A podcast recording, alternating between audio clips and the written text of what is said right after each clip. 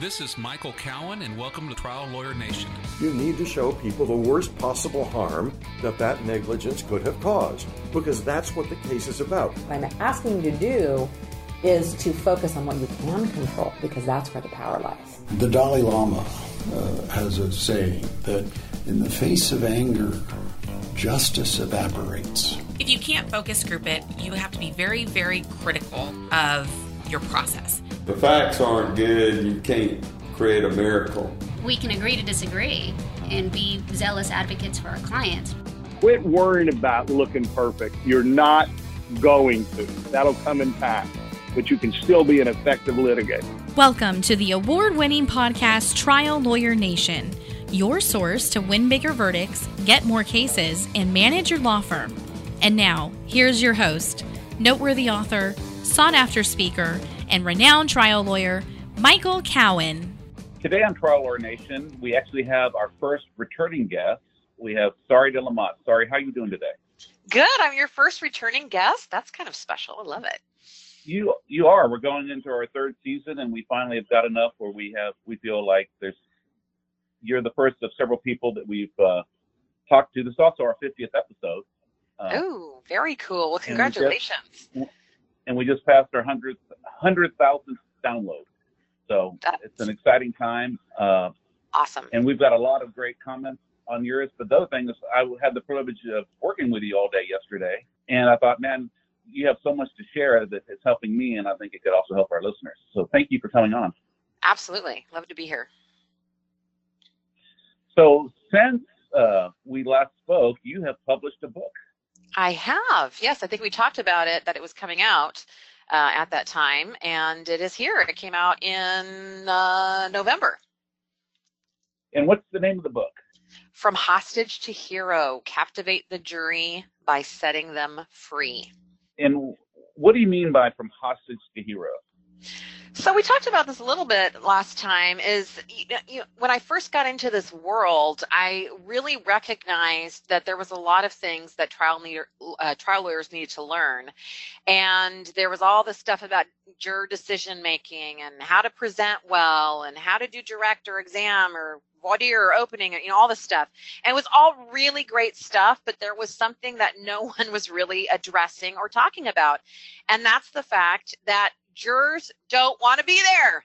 And so when yeah. I started to really get into that and get into the meat of that, then I realized that affected everything. That affected the decisions that they're making and that affected the way they were showing up and then that of course affected the way the lawyers were showing up and that that was the crux of everything and if we could first look at why don't they want to be there and understand them and where they're coming from? And i'm not talking about their worldview and how they feel about the case. That comes later. I mean the very essential nature that they do not want to be there. And how do we deal with that first and foremost? We could then help lead them from their hostageness meaning their inability to say no to this process to them choosing themselves to want to become heroes. And the reason that I picked hero, besides that it makes it really great title, is that heroes take selfless action that doesn't benefit them personally. And isn't that what we asked jurors to do? So it, it really just made sense in my mind. And as I kind of delved further into the concept, it started to make more and more sense. And I did a lot of research on it. And now the book's out, and I'm finding that a lot of other people think it makes sense too, which I'm thrilled about.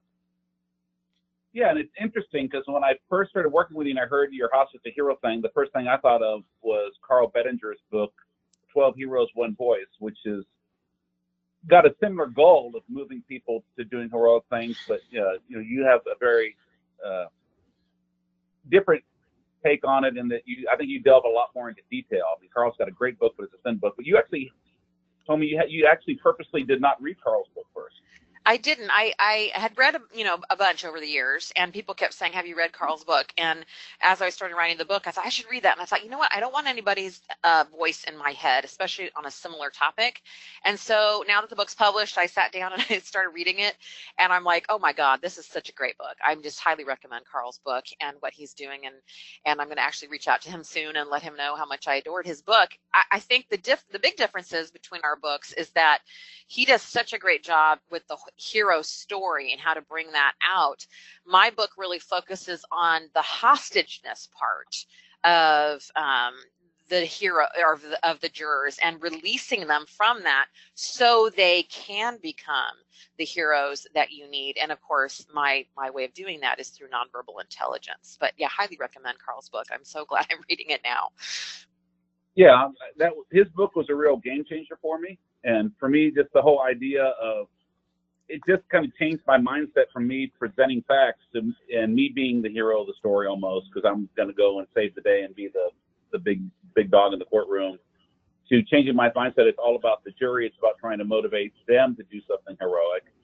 Uh, but then working with you, it's really helping me. Okay, well, how do I actually make this work practically? Um, you know, Carl's book is great, but it's just a book. Whereas with you, you're you know teaching me how to talk to people, how gestures, movement, facial expressions. You know what what does this stuff? Yeah, I think that's uh, a, a big point.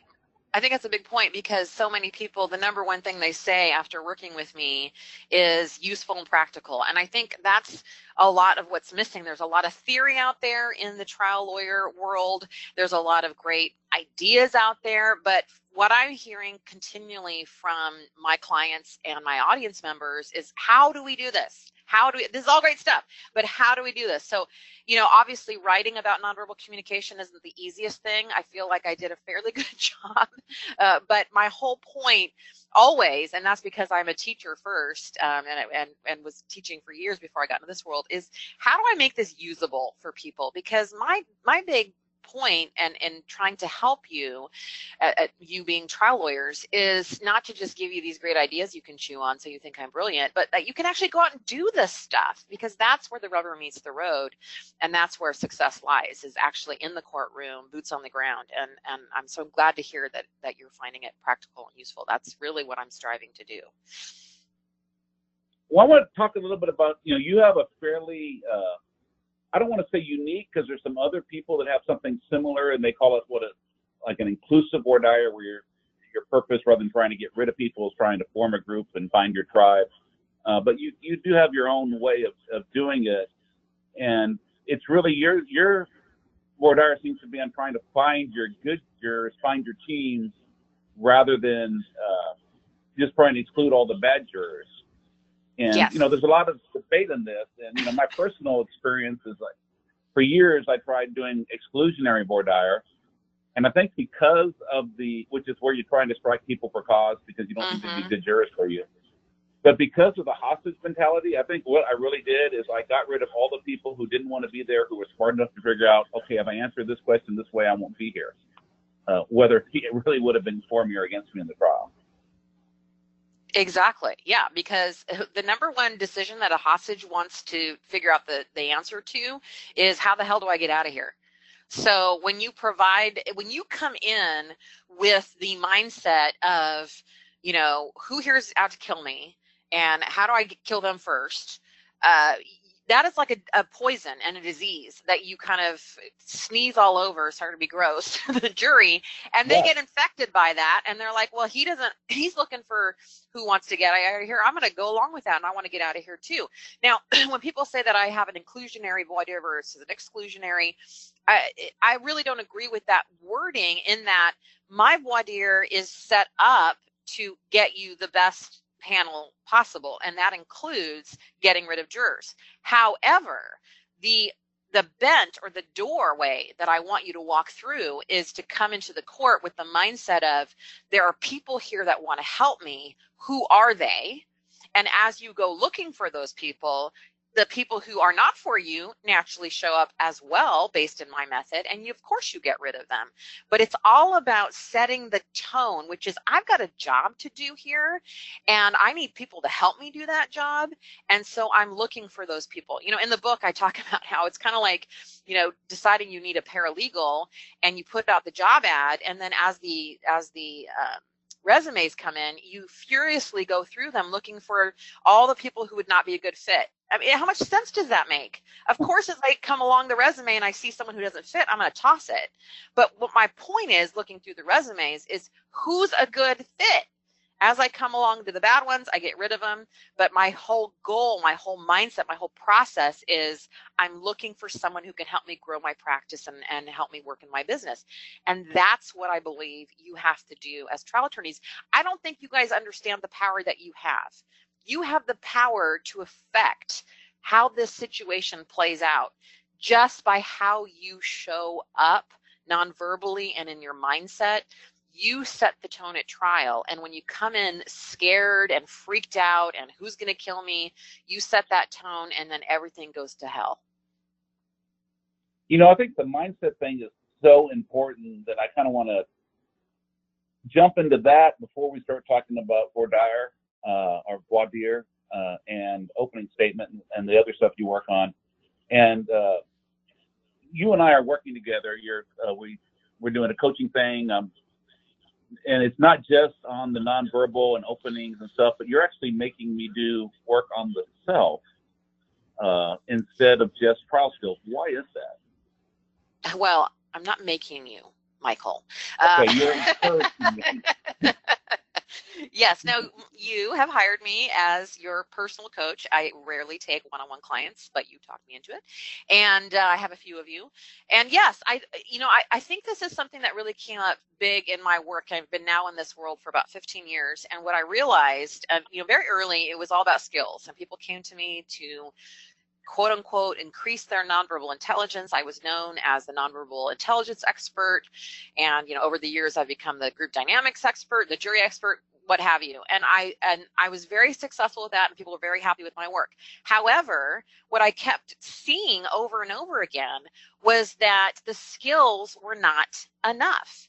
Meaning all of the trial attorneys I've worked with have thought patterns that are holding them back. And you know what's funny about this is that all of the things you got, you guys all think you're unique snowflakes, and you all are, of course, in your own way, but you all think the same things. It's amazing to me how all, all of you think you're an imposter or that someone's going to figure out you don't know what the hell you're doing or, you know, that you're not enough or that when you win a trial, you just got lucky or so on and so forth.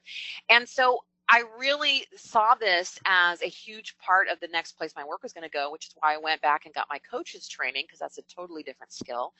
And now, when you come to work with me, if you're coming to work, uh, you know, I got a guy coming and he's going to be with me for a week, um, not next week, but the following week. He's going to get trial consulting, but boy, is he going to get a lot of coaching too, because I really believe how you're thinking affects how you act, which affects your results. You know, there's a um, a model by the coach uh, Brooke Castillo. Actually, I put this in the book, and it's called the uh, CTFAR model.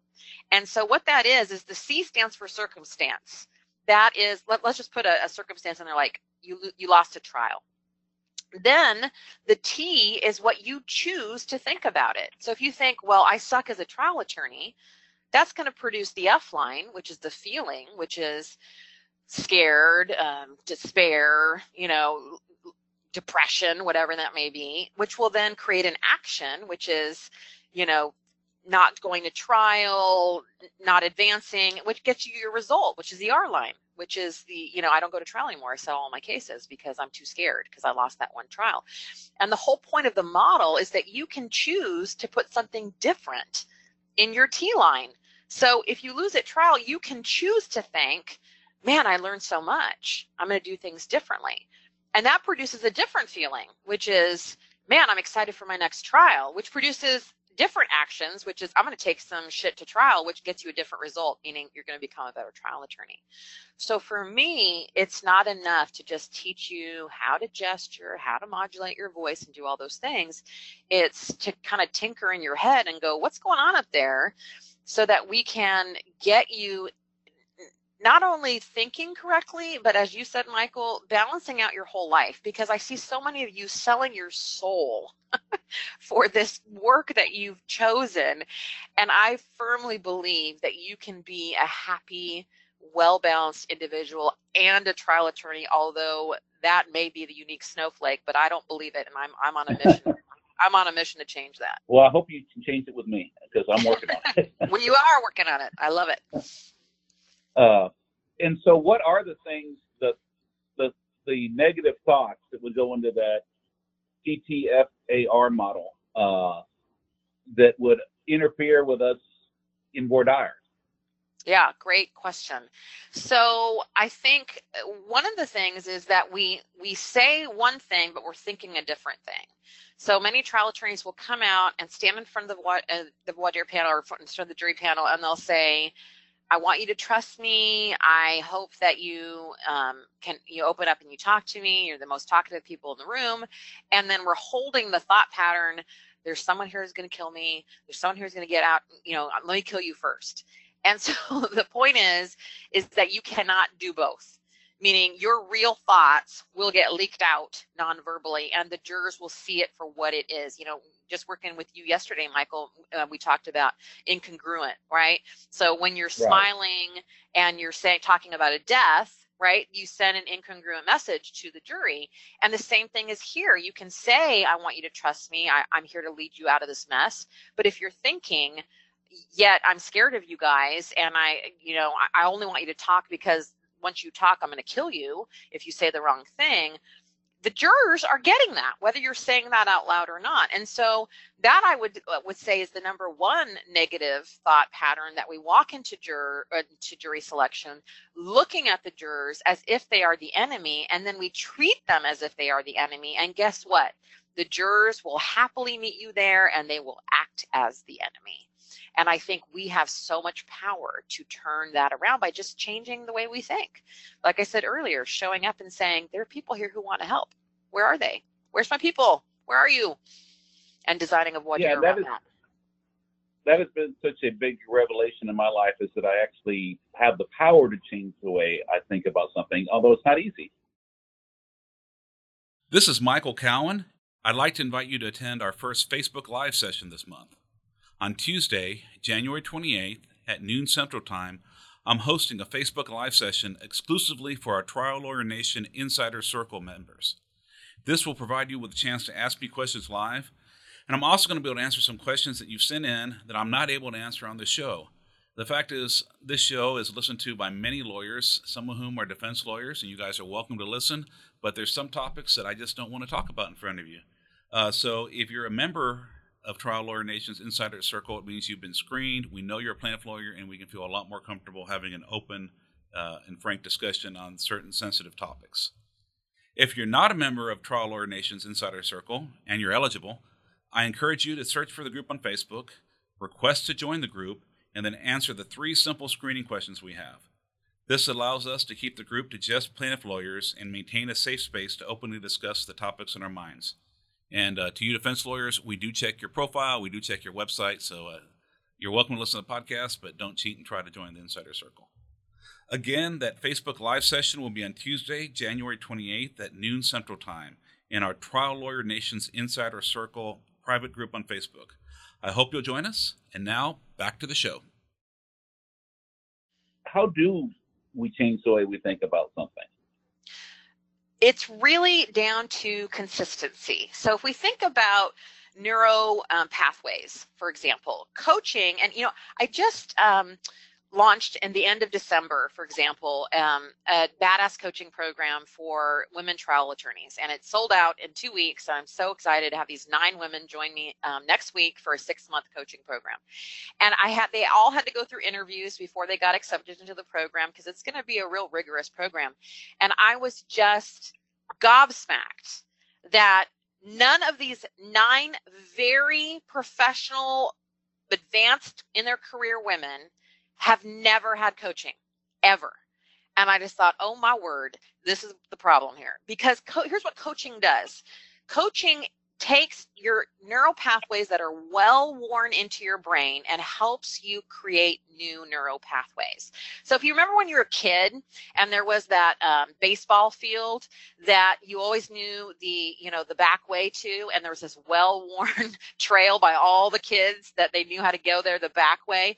That's kind of like the neural pathways in your brain now. And so when you have the old ways of thinking, because that path is so worn down, it's just easy. The, it, the brain fires so quickly. What coaching does is says, we need to create a new path. And it's kind of like, you know, being waist high weeds. And for the first couple months of being with your coach, you're kind of stomping those weeds down. And every time you go back over them, they get a little bit pressed down, a little bit pressed down, a little bit pressed down until you start creating a new worn path. And so coaching is, is really helping you create a new way of thinking. You know, even if you don't have a coach, you can do this on your own. Every time you start to think something you don't want to think, you can catch it and and decide. I think it's what most people don't get. I can choose to think something different here.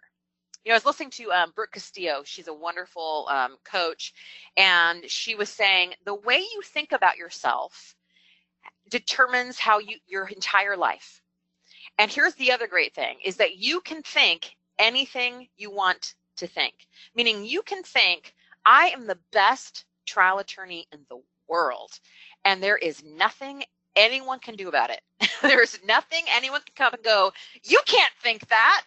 You're not the best trial attorney in the world. I mean, they can tell you you're not the best trial attorney in the world, but they can't stop you from thinking it. And I believe firmly that if every attorney listening to this podcast right now started thinking those things, even if they didn't believe it first, we would create more Nick Rowley's, Gerry Spence, whatever, whoever your hero is in the next six months and destroy the defense bar. But the problem is, you guys think it's all about skills. So you're flying from CLE to CLE and buying all the books. And yes, buy my book, of course. But my point is, you're just frantic for the next new thing when if you only realized your greatness, that's it. Then you add skills on top of that. We got it made in the shade. But you guys got it backwards. You got it backwards. So you have the power to change your thoughts. And really, it's all about you know, hire a coach if you need one, but it's all about catching that thought and saying, I'm choosing to think something else. So, yes, it takes practice and it takes consistency. Yeah, and it takes the mindfulness of recognizing, wait, I'm having this thought that's an incorrect thought. I need to remind myself. And for me, it's just telling, you know, I just have to, like, I have a trial coming up in a week and a half. And I just have to remind myself the jurors are good people. Yep. They want to do the right thing and you know, helping a, my client do the right thing. I had an attorney come out and work with me, and we did the model right before we started. And I said, um, "What is in your T line now?" And he said that the jurors are going to kill my case. And I said, "Let's pick something else." And he said, "What do you mean?" And I said, "You can pick whatever you want. This is Fantasyland. What would you? What do you prefer to believe and think?" And he said, "The jurors love me." And I said, great, that's what we're going to think this whole weekend. And he took that all the way in his trial. He would text me every day up until trial. Jurors love me. Sorry, the jurors love me. The jurors love me. I mean, that was became his mantra. He walked into trial on a really hard case and $10 million verdict later, jurors wow. loved him because he kept, he decided in that room that you've been in many times, Michael, the jurors love me and he created that reality and people might be listening to this and go well this is bullshit. It's not. Here's why and i am not a woo woo person at all when you whatever you think about you create because it comes out in your nonverbal communication and that communicates to the people around you and then they respond based on what they're seeing. So this is actual scientifically based communication science here. What you think everything you do and all your behaviors come first from how you think because your thinking creates your emotions and your emotions create your behavior. So if you want to fix your behavior and more importantly your results, it all starts with your thinking. You get to decide what to think. And you know, it's funny because um, you had said to me once, Michael, in a coaching session, you told me to journal. Sorry, what does that mean? what it actually just yeah. literally means is write down your thoughts. It's a great way to see the bullshit thoughts in your head because I think half the time we don't even recognize that they're there. So every morning I yeah. do a, a, little thing called morning pages where for three pages, longhand, I just write, I just empty my brain on the page. And it could just be the most bullshit, stupid stuff. And it's a way for me to go, oh, that was weird that all that was in there. And I just clear it out and then I move along my day. So that could also be really helpful. First way of changing your thoughts is recognizing what they are, the bullshit things yeah. you're thinking another thing I noticed you doing with us yesterday is you kept asking us what the case is worth. Uh, mm-hmm. Uh, because we have a number we're asking for, and uh, but somehow repeating it makes us believe it more. Yeah, that's right. You know, I had. Um, it's funny how you came in and then you left with 10 million more ask. that Yeah. happens a lot in my office. Um, but uh, I, you know, I think about the hundred million dollar dram shop case that I worked this last summer, and um, where three cyclists, two were killed and one was seriously injured, and we, the ask was a hundred million. And I, I said, you know, I was out there for a week, and I said, we are going to say the word a hundred million all day long, every day, until it just becomes so easy to roll off at the tip of our tongue.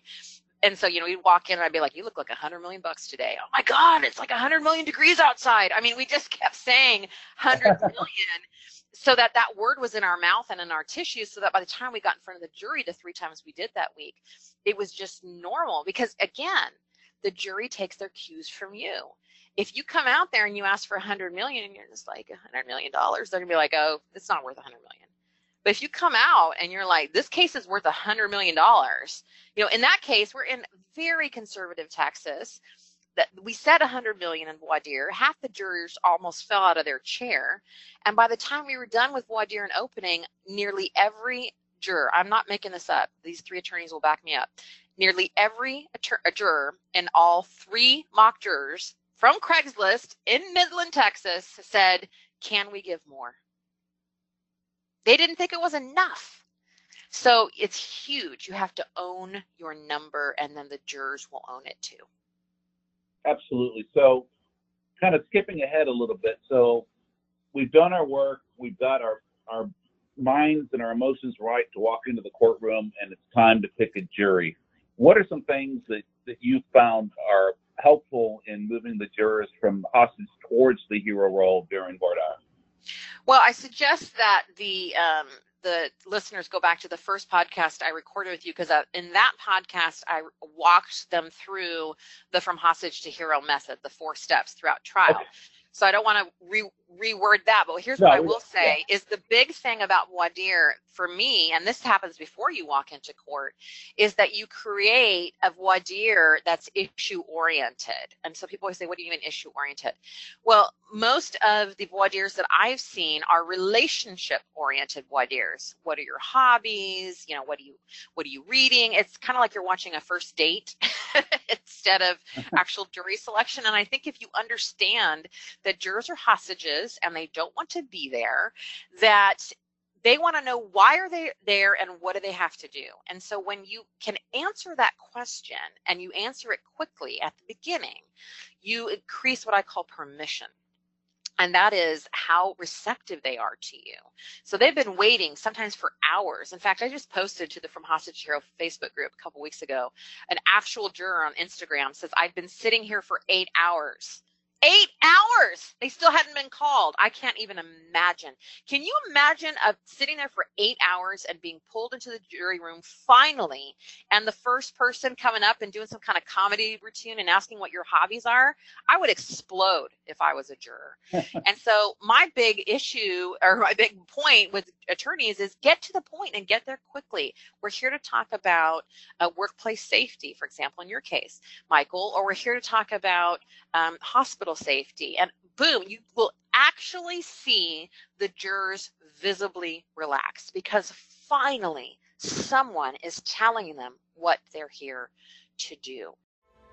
Each year, the law firm of Cowen Rodriguez Peacock pays millions of dollars in co counsel fees to attorneys nationwide on trucking and company vehicle cases. If you have a case involving death or catastrophic injuries and would like to partner with our firm, please contact us. We have experience finding potential defendants that other firms miss, and we've added millions of dollars to cases by finding these sources of recovery. If you have a catastrophic injury or death case where the policy limits appear to be insufficient, give us a call. If we can find another defendant, we can partner on the case. And if we can't, then we won't ask for any of the fees. You can reach Delisi Friday by calling 210 941 1301 or send an email to podcast at triallawyernation.com. She will coordinate a time for Michael Cowen to speak with you in person or by phone to discuss the case in detail. And now, back to the show. So that would be my first thing about voir dire is that you really you look at it from the juror's point of view. They are not there to be friends with you. They have not come to have a relationship with you. They are there to understand what their job is and how to do that job. And when you do that, you really create permission. I mean, think about when you when maybe I'm not a games person. Every time I go to a party, which is not very often, people are like, let's play a game. And I'm like, oh God, help me. And so they finally talked mm-hmm. me into it. What's the first thing I ask? What's the first thing I ask? What are the rules? How does this work? And that's the same thing for jurors. They want to know how does this work? They're they're in this space of I don't get this. Am I going to get it wrong? How long do I have to stay? You know, so on and so forth. And so that's really I think the mindset. You come in, my people are here, and my people need to know what this is about in order to self-select to be on this team. And so you'll get there more quickly when you're talking about the issues in your case. Now, I don't mean the evidence. I don't mean the facts. I mean the principles in your case responsibility, accountability, gambling with people's lives, you know, profits before people. You're talking about these big time things that that all jurors can rally around. And that would be my second thing is that you have to go into voir dire, and this is where I see most attorneys do not do this, and see it as a group process versus an individual process. Y'all been trained in individual communication, which is not what you need to know. You need to know group communication to be an excellent trial attorney. So, give some examples of what the difference is between individual communication and group communication.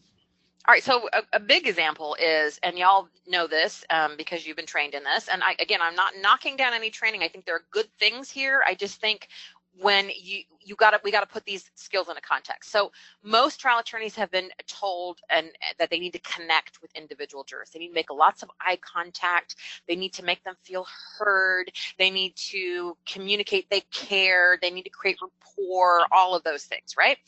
And the problem with that is that that is just freaking weird in a group of 12 or 40 or 80 people. I mean, how odd is it? I mean, let's think about this, Michael, to sit there and super connect with this one person while 79 other people look on. I mean, it just doesn't make any sense. Not to mention that you're boring the rest of the other people. They're not there to have watch you create connection with individuals what they're there to do and what they're going to have to do this is what we have to remind ourselves is do a group process. So your first role your first point of, of, of contact when you walk in another mindset piece is i'm here to create a group.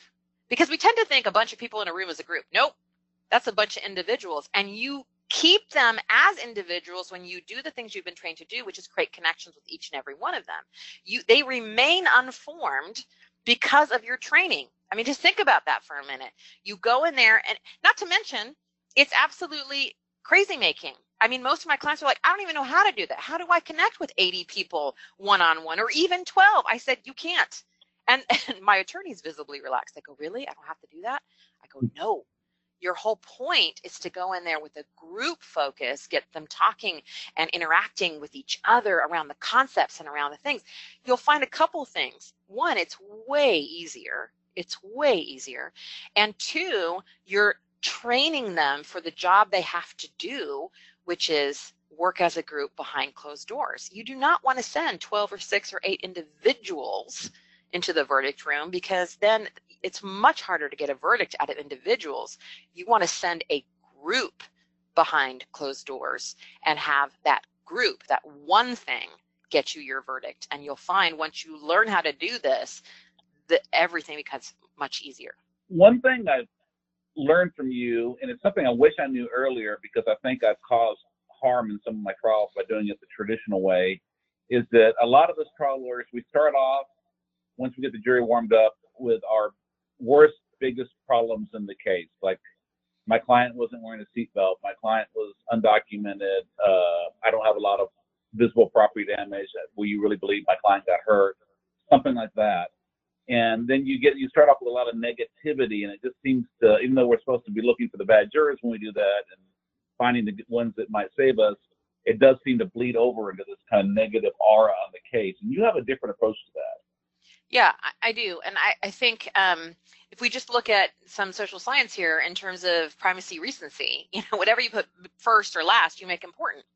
So when you come out with your your biggest baddest fact, you go, "This is really important." That's what you're communicating non-verbally, and that's not what we want to do because it's not important. The defense is going to make it important, Why would we join with the defense and go, this is also important? And I just want to say it first. Hell no, that's not what you want to do. Again, when I go back to the idea that you guys have more power than you know, if you would just be able to learn how to use it, this is a great example in that what you do and the timing that you do it. And you know, Michael, that I talk a lot about timing in voir dire and what questions should be asked first and when and the whole thing. The reason for that is because you have the power to shape the conversation and make it go the way you want to go. Group dynamics are so powerful. This is back to why we don't want to do individual voir dire. And I know sometimes that that's not within our control. Sometimes the judge doesn't allow panel voir dire, and that's outside of the scope of this conversation. But if you have the ability to do panel and you're with the whole group, group voir dire is so eh, eh, important because you get the group putting pressure on each other to rally around ideas. And you can get them to do that if you pick the right ideas. This goes back to the idea of principles versus, you know, making it about your client or about the evidence or about the facts. So, you know, a principle in your case and other cases that I've worked in is, you know, workplace safety. It's it's important that employees keep their employer or employers keep their employees safe. And I, you'd be very far pressed to find a juror that doesn't believe that. And so you know, Cialdini talks about how, you know, whatever, when it, somebody makes a public commitment, I'm talking about Cialdini um, with the, the book Influence, when anybody makes a public commitment, they are unlikely to reverse themselves. And so a lot of times uh, attorneys will say, well, I am here for money and I don't care that they know that. And I want to say at the beginning and I want to get the truth. And I say to them, you're in no position to get the truth. At the beginning of dire, jurors are hostages. The only thing that they are uh, looking to do is how do I get out of this? So you come out and say, I'm here looking for money, and who has a problem with that? Every hand's going to go up because they all want the fuck out. That is not the truth. That's not really the true jurors. You have to understand the jurors are in fight or flight. They don't know how this works. They don't know why they're there. They don't understand that they have an opportunity to become heroes if they, and we need to show them that opportunity so that they can consciously, when they are not in fight or flight, choose that but we keep them in fight or flight when we just come out with our big problem in our case. We've got to slowly lead them to what this case is about and that you jurors have an opportunity to create the type of world that we all want to live in. So hear me out because that's what the kinds of big things we're talking about in this case. So you start with big principles, workplace safety, safety in our hospitals, personal responsibility, whatever it might be.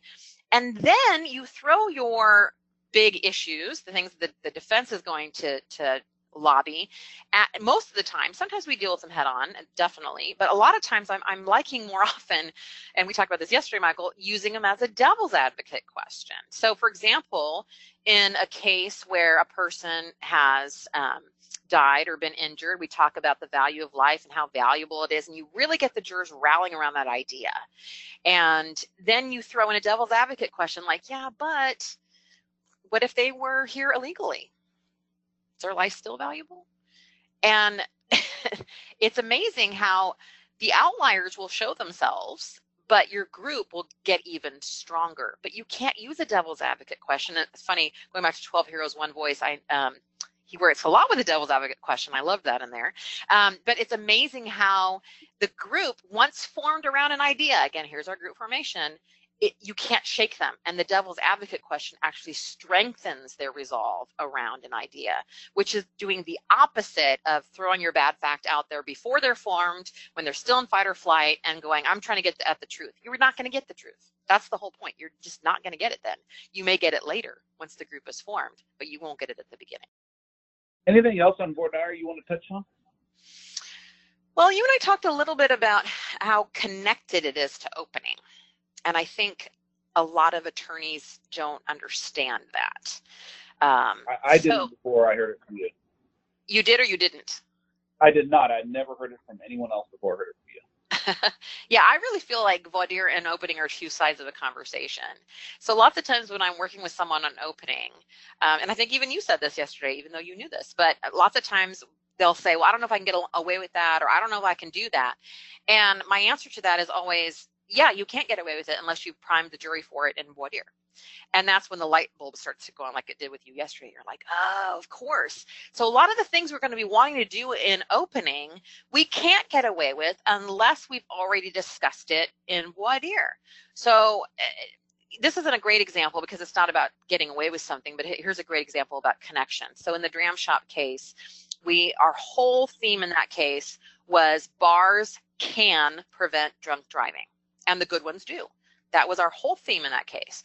And so in voir dire, we asked the jurors, how as a society, because we're, we're really making this feel like everyone is coming together to prevent drunk driving and bars also play a part in that.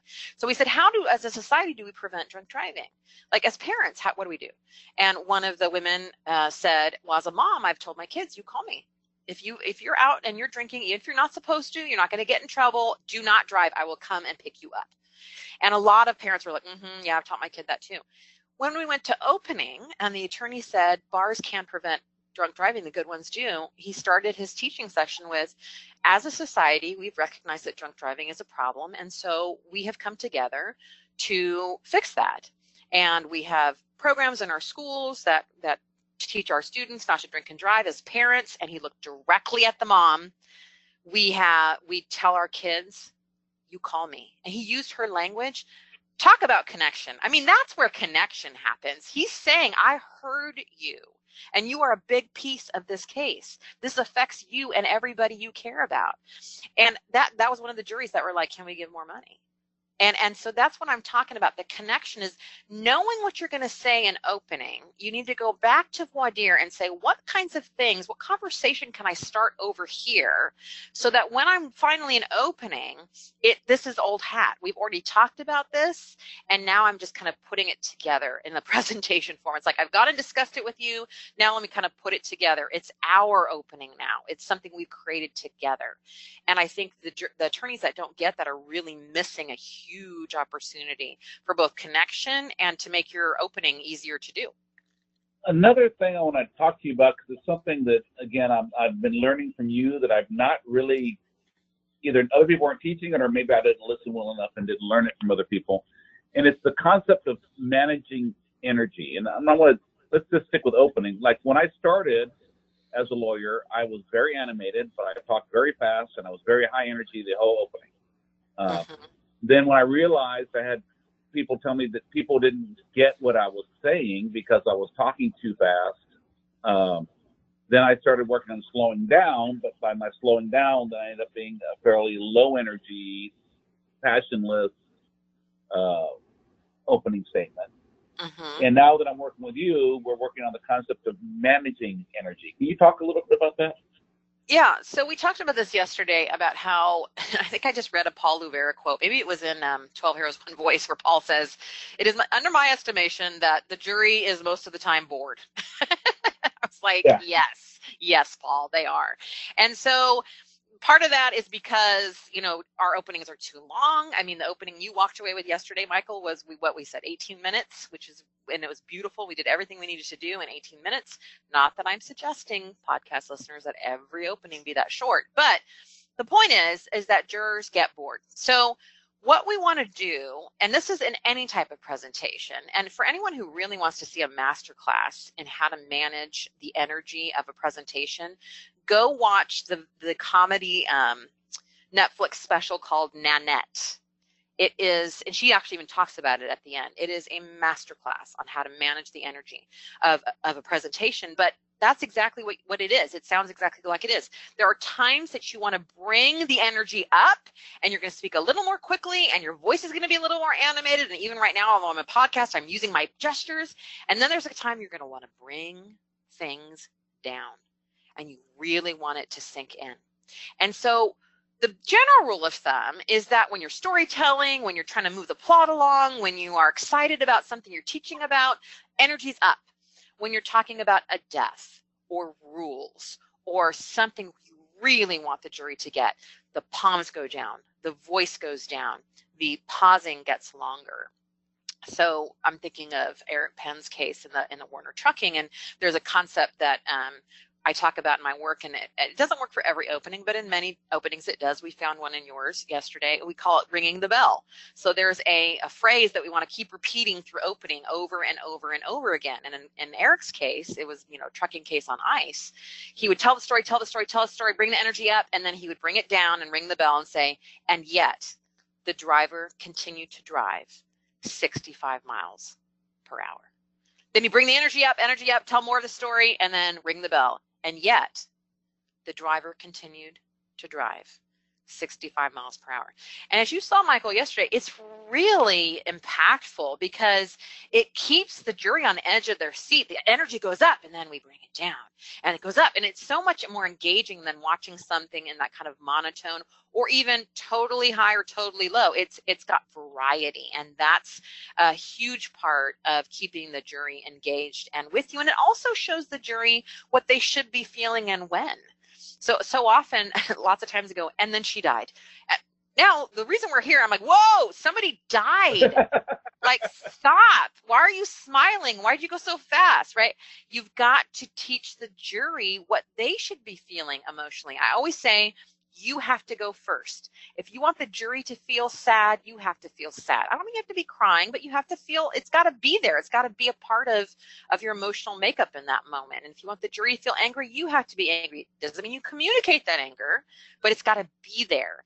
You go first. You show the jury the way. And a lot of that is done through the management of energy.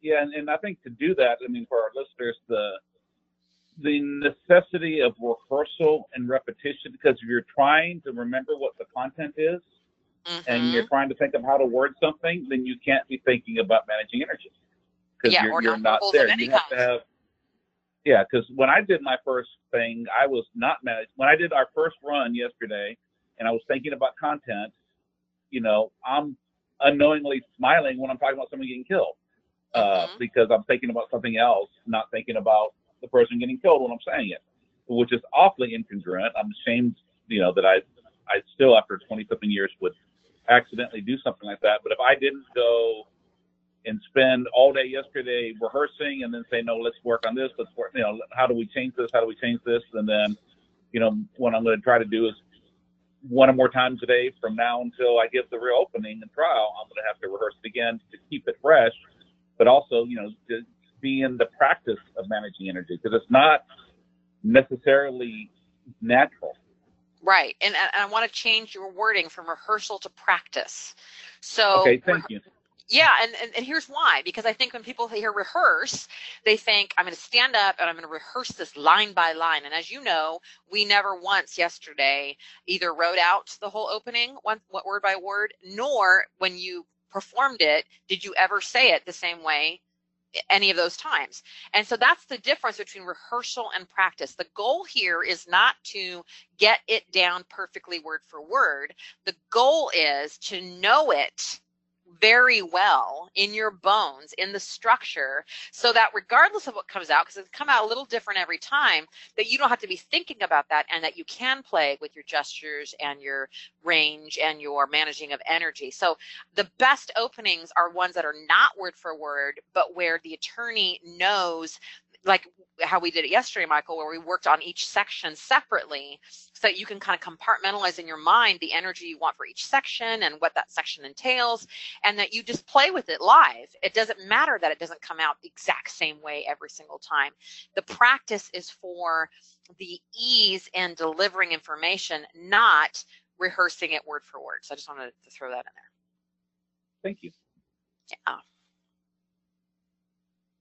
So, what are some other things, you know? And I know you've got a great book, you've got a podcast, you've got a Facebook Live group, and then people that want more, you you offer coaching classes, all kinds of stuff. But what are some other things just in this podcast that you want to talk about on opening that we can do to improve our our results?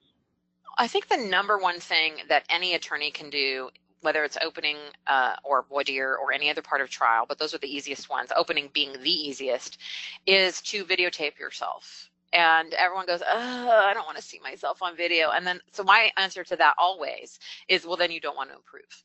I mean, just like we were talking about the um, the mindset work, and the only way you can change your thoughts is by first knowing what they are. The same thing is true here. You know, Michael, because I forced you to watch a video. That's part of our coaching contract. And all of my studio people who come out, they just drag themselves in Sunday morning and they're just like hating their life. Like, oh God, now I got to watch what I did yesterday with the two mock juries. But everybody leaves those sessions going, wow, that was so helpful. Like the smiling when you, you know, talked about a death. You would never know that unless I was there pointing it out to you or a video camera was pointing it out to you. So if you want to get really good at this work, the first thing is to own that you're amazing. The second thing is to know what you're doing non-verbally intimately. So you know all your weird quirks. You know that you pull at your jacket or you know that you, you know, always drop your gestures or whatever because that's the first step to changing it. We can't change what we're not aware of. And so if every attorney would videotape themselves even in their living room. In fact, a lot of my coaching clients do that and they just send me the video to look at even without an audience present, we can find things that they can improve on and they start to get to know their patterns and the weird nonverbal shit that they're doing. And then they start to improve. Those are always my best students, my best clients. The ones that make the biggest strides is that they're not unwilling, it's double negative, to look at what they're doing so that they can improve it. I think if you start there, boy, the rest of it is going to come real easy because then you have all the things that in my book and whatnot to help you start to change it. But you can't change what you don't recognize. And you know, it, it really does make such a huge difference. I had a lawyer that I've been, we've been co-counseling cases for 20 years together, uh, and he's seen me speak, you know, tons of times. And actually, this last year, he came up to me after uh, a boot camp that I was putting on and said, "There is something that's changed in you. I've, I've you know, you are more energetic, you're more dynamic. I've never seen you speak like that before in the 20 years that I've seen you speak, uh, which made me feel really good. But it, it does make a difference, and I liken it to exercise. Uh, yeah. Watching the video, like you don't you don't feel like doing it. It's hard to get out of bed. It's hard to put the clothes on and get yourself out the door. You put it off, and you make all kinds of excuses. But once you get out and do it, you feel so much better, and you and you improve. But you also feel better about it. I think That's watching the video is the same type of thing. Yeah, you, you after after you do it after a while, you start to get rid of all the oh I look fat or what's wrong with my hair. You just, you really start now going as in as a detective. Okay, have I stopped doing that one thing? Have I done this thing? Oh, I've improved there, and it becomes this really great self improvement technique. And after a while, it just you know the rest of it's old hat. You just start getting to know yourself really and what you're doing non-verbally. I taped everything I did for the first five years of my career and watched it back. People always come, Oh, you're such a great speaker. How'd you get that? I said, I watched everything I did and just self-selected to be excellent at speaking. And, and I'm still doing that when I can to watch, so to continue to improve. But that's the biggest thing if you want to increase how you show up in front of an audience is to actually know what you do and not be guessing at it which is why we include so much video in the work when you come out to work with me or in our small groups. Absolutely. Sari, thank you so much for talking to us. I know that, you know, I am getting a ton out of working with you. Uh, some of my listeners might want to learn more about you or maybe even work with you. So what is the, how do you get into the Sawyer world? so um, unfortunately, I'm not taking any more one-on-one clients right now, but there are a couple of ways that you can get involved in. I'm going to call it the From Hostage to Hero universe. So go to FromHostageToHero.com, and there you can um, learn how to join our Facebook group. Uh, it's a closed group, so that's a place where we discuss the podcast, we discuss concepts in the book. You can ask questions, and there's no jurors or anyone else in there looking at your answers, and uh, that's where I'm really available to you for free for anyone who wants my time and and wants to just chat about things. So that's a great way. Listen to the podcast from Hostage Hero. Leave us a review. The more reviews we get, as as you know in this podcast, the more we can reach people. Uh, get the book from Trial Guides. Also leave us a review there. And um, we have our studio classes. Uh, February is already sold out for voir dire. There's a four day class that takes six attorneys. April has four seats left, and that's also voir dire. And then we have an opening statement studio in July, and then a couple more in um, the fall. That's a great way to start your work with me. Is come out, work in a small group, and then in this fall we're going to be launching a membership, and we're only going to open it for five days, and then it's going to close. So if you are interested in getting in on a membership with me, which is videos and uh, trial workshops and all kinds of things that are online, you don't have to even come and fly out to to to work with me, that's going to be the best way. And that you want to get on our, our, our list, our mailing list at FromHostageToHero.com. If you have some trial consulting you want to do with me, go to saridlm.com and that'll walk you through the options for trial consulting. And I do really recommend at least starting with the the small group workshops because with only six people you actually get hands-on and coaching but then at least people I've talked to have gone to your group workshops, it seems like the, the group was also collaborative and good people. And yeah, it we, really seems to brought people a lot of good we spend a lot of time creating a group dynamic and especially in the dire classes you get two mock juries so you will learn how to form the group read the group do all the group stuff i talked about today. And and by the way the studio classes are available on saridlm.com not on from hostage to hero.com so if you're interested in a studio class go there. And yeah that's a great experience. People have come back two three four i think even one person's come back five times. They're real popular well, Sari. Thank you so much. I look forward. I'll see you again in a couple of weeks. And yes. uh, I look forward to, to it. And thank you so much for coming on the podcast. Thanks for having me again. Thank you for joining us on Trial Lawyer Nation. I hope you enjoyed our show. If you're listening to this episode on a mobile device, please click on ratings and review and leave our show a five star rating and write a review. And if you're listening to this episode from our website, please leave a five star rating on the episode page. We'd love to reach more listeners, and doing this will help more attorneys find this podcast. You can also visit our website at www.triallawyernation.com to opt into our mailing list so you can stay updated on our new episodes. I promise we won't spam you. And thanks to your feedback, we've improved our podcast website. There's now a resources tab that you can click that shows you all the books we've mentioned on our podcast. If you have a Facebook account, please send us a request to join our private group called Trial Lawyer Nation Insider Circle. This exclusive group will allow you to hear about our guests before an episode airs, interact with the show, and get a sneak peek at some of the behind the scenes moments. I love to hear from all of you, and our Table Talk episodes are based solely on questions from our fans. So please continue to send us emails at podcast at triallawyernation.com. Thanks for tuning in, and I look forward to having you with us next time on Trial Lawyer Nation. Each year, the law firm of Cowen Rodriguez Peacock pays millions of dollars in co counsel fees to attorneys nationwide on trucking and company vehicle cases. If you have a case involving death or catastrophic injuries and would like to partner with our firm, please contact us. We have experience finding potential defendants that other firms miss, and we've added millions of dollars to cases by finding these sources of recovery. If you have a catastrophic injury or death case where the policy limits appear to be insufficient, give us a call if we can find another defendant, we can partner on the case. And if we can't, then we won't ask for any of the fees. You can reach Delisi Friday by calling 210 941 1301 or send an email to podcast at triallawyernation.com. She will coordinate a time for Michael Cowen to speak with you in person or by phone to discuss the case in detail. This podcast has been hosted by Michael Cowen and is not intended to, nor does it create the attorney client privilege between our host, guest, or contributors and any listener for any reason. Content from the podcast is not to be interpreted as legal advice. All thoughts and opinions expressed herein are only those from which they came.